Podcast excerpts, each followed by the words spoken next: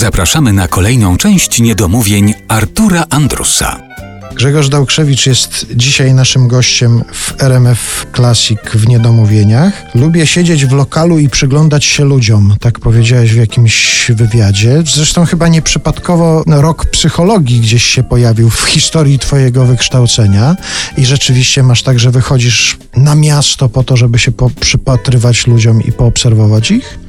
Tak. Na szczęście nie jestem na tyle rozpoznawalny, że mogę sobie odebrać tę przyjemność, bo kiedyś czytałem taki wywiad z Bryanem Cranstonem, który powiedział, że on też uwielbia to robić, tylko że niestety po sukcesie Breaking Bad i kolejnych filmach, serialach, to już właściwie on się czuje bardziej obserwowany niż jako ten obserwator. Natomiast ja mam to szczęście, że ten luksus, że nie jestem na tyle rozpoznawalny, więc cały czas podglądam. Rzeczywiście uwielbiam podsłuchiwać dialogi między ludźmi w kawiarniach, w pubach.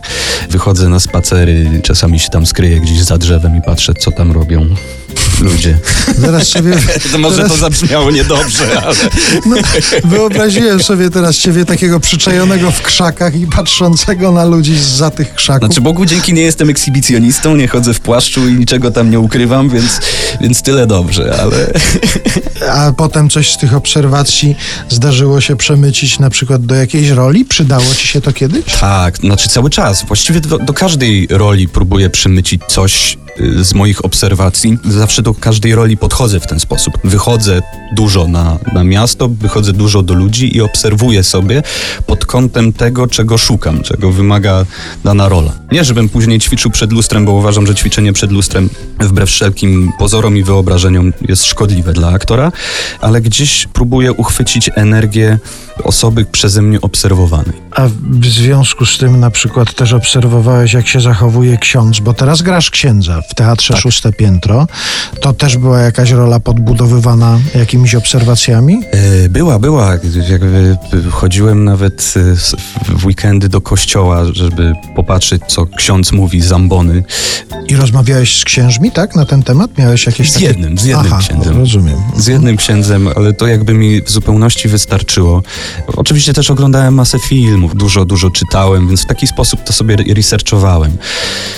I starałem się uchwycić gdzieś tę energię. Mam nadzieję, że się to udało.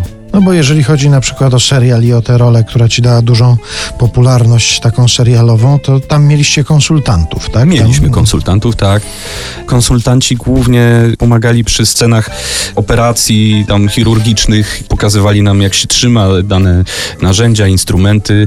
Natomiast jeżeli chodzi o samo bycie lekarzem, raczej czerpałem z moich wizyt prywatnych i doświadczeń osobistych, więc starałem się uchwycić gdzieś ten klimat, że lekarz jednak i tak to jest Leśna Góra, więc tam wszyscy lekarze bardzo się przejmują swoimi pacjentami i przeżywają każdy przypadek. Tak jak w naszej służbie zdrowia. Prawda? Przecież, prawda?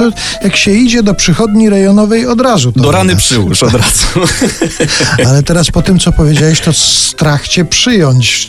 Przypuszczam, że lekarze będą się obawiali, bo nie wiadomo, czy przyszedł w celach zdrowotnych, czy badawczych tak naprawdę. Nie. Lekarze zawsze się ze mnie śmieją akurat. Dzień dobry, co tam, doktor się nie leczy sam?